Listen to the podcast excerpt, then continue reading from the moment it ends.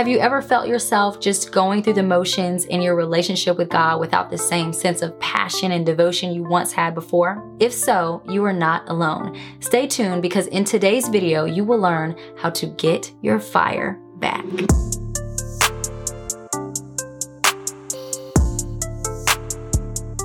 Welcome to Beloved Women with me, Christina Patterson, where we empower women in the love of Jesus Christ and the truth of God's Word. If you are new here, welcome. Please be sure to subscribe so that you never miss a video. And for those of you returning, welcome back. For daily encouragement, beloved Bible study series, and unlimited videos to grow your faith, I invite you to join the Beloved Women app. One of my greatest prayers is always to maintain a passion for God and His Word. I also pray this for my children and my family because I know that operating out of a sincere desire for God is key to genuinely living for Him in this fallen world. This is why Proverbs 4 verse 23 says, keep your heart with all diligence, for out of it springs the issues of life. We will have so many distractions and temptations clawing at our affections, but if our desire is for God, we will live a life for Him as well. At the same time, it's those same desires that can lead us away from God.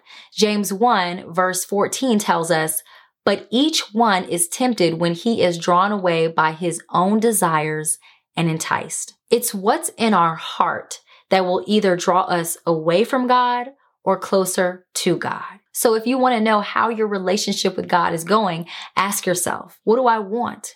What do I desire? What does my heart long after? Better yet, what do you love? In Revelation 2 verse 4, Jesus makes a statement about the believer's love for him in the church of Ephesus, which may have come off as a surprise. Although they did many good works for God, Christ charged them with forsaking or abandoning their first love. He says, nevertheless, I have this against you that you have left your first love. Before Jesus charges the church of Ephesus with forsaking their first love, he outlines all the good things they've done. They were hardworking. They persevered. They didn't tolerate wickedness, which would have been prevalent during their day. They had discernment to test and recognize false teachers when there would have been many. And on top of all that, they endured persecution for their faith in Christ without growing weary. They could overcome all the opposition surrounding them, but the issue was on the inside. The evil in their outside environment didn't infiltrate their hearts, but the inner workings of the Holy Spirit didn't stir them either. That is the problem that Jesus had with them, and it's still the same problem that he has with us today. We do all the right things for all the wrong reasons. We can do good works without being led by love, and that well, that's dangerous. So as we look at Revelation 2 verses 1 through 7, we'll learn four signs you've abandoned your first love, why it's so easy to forsake your love for God without realizing it, and how to return to your first love if you've lost it. But first, let's discuss what it means to forsake your first love. Jesus refers to the love the church of Ephesus had when they originally accepted the gospel truth and followed his way. It was a sincere desire to live for God out of a love for God. It came from a revelation of their desperate need for God and his over the top love for them. But over time, that love motivation turned to duty motivation. Whenever you do something because you feel like you have to and not because you want to, you will lose the passion you started with. Here are some signs that you've lost your first love and passion for God. You don't experience the awe and wonder you originally had about God and all that He's done for you. You're not as grateful for His grace and mercy as you once were. You're more focused on works than relationship and intimacy. You judge others more than you love them because you've forgotten the grace that God has shown you.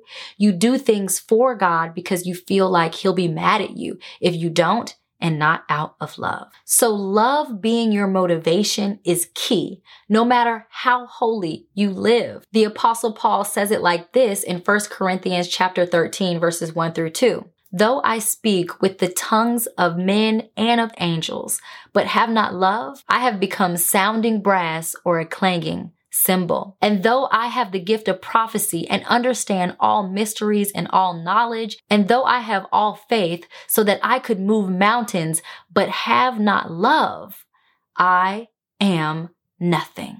The only way that we can truly love God with that first love type of love is that we remember God's grace and love for us.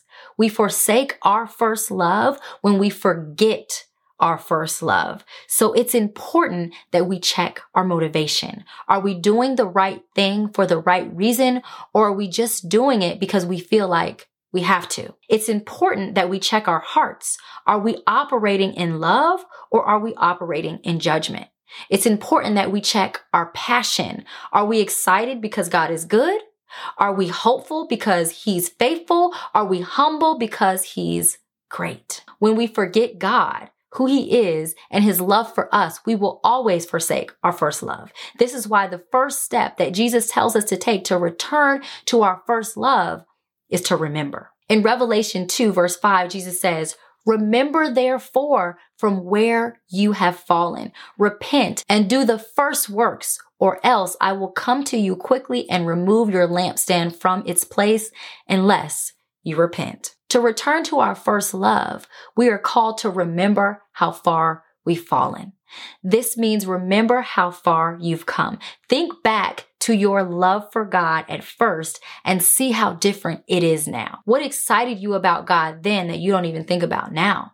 Usually we're initially in awe of God's great love for us because it's in contrast to our great sin that we are aware of when we come in contact with the gospel. The apostle Paul called himself the chief of sinners, not to feel bad about himself, but to magnify the perfect patience of God. After walking with God for a while, we can forget the forgiveness shown to us so that we can walk with Him in the first place. A first love is humble and remembers we can't do anything apart from God. It remembers how far away we were from Him before He came to us. Second, Jesus tells us to repent so that we can turn back to our first love. The challenge with becoming a legalist or someone who does good works for the wrong reasons is that it's hard to see that you're not right before God because you're so focused on outward works when God is looking at the inward heart. This is why, like David, we need to pray for God to search and clean our hearts. It's important to pray for God to reveal any ways we may have turned from Him and then pray for the power and grace to turn back. That's what it means to repent. It's not just saying, I'm sorry. It's changing the direction that you're headed in. It's recalibrating to ensure you're headed in God's direction. You know how sometimes when you're using a GPS and you make a wrong turn and then it says recalculating, recalculating to reroute you to ensure you still end up at your desired destination? That's what we need to happen in our hearts for God.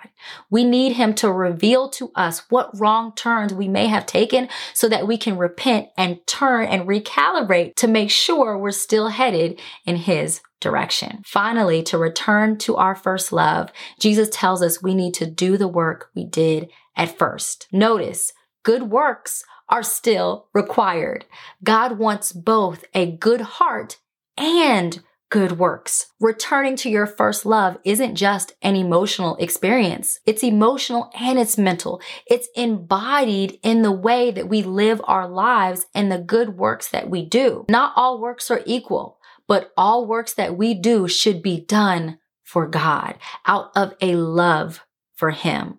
Colossians 3 verse 23 says, and whatever you do, do it heartily as to the Lord and not to men. We know that God doesn't need our help.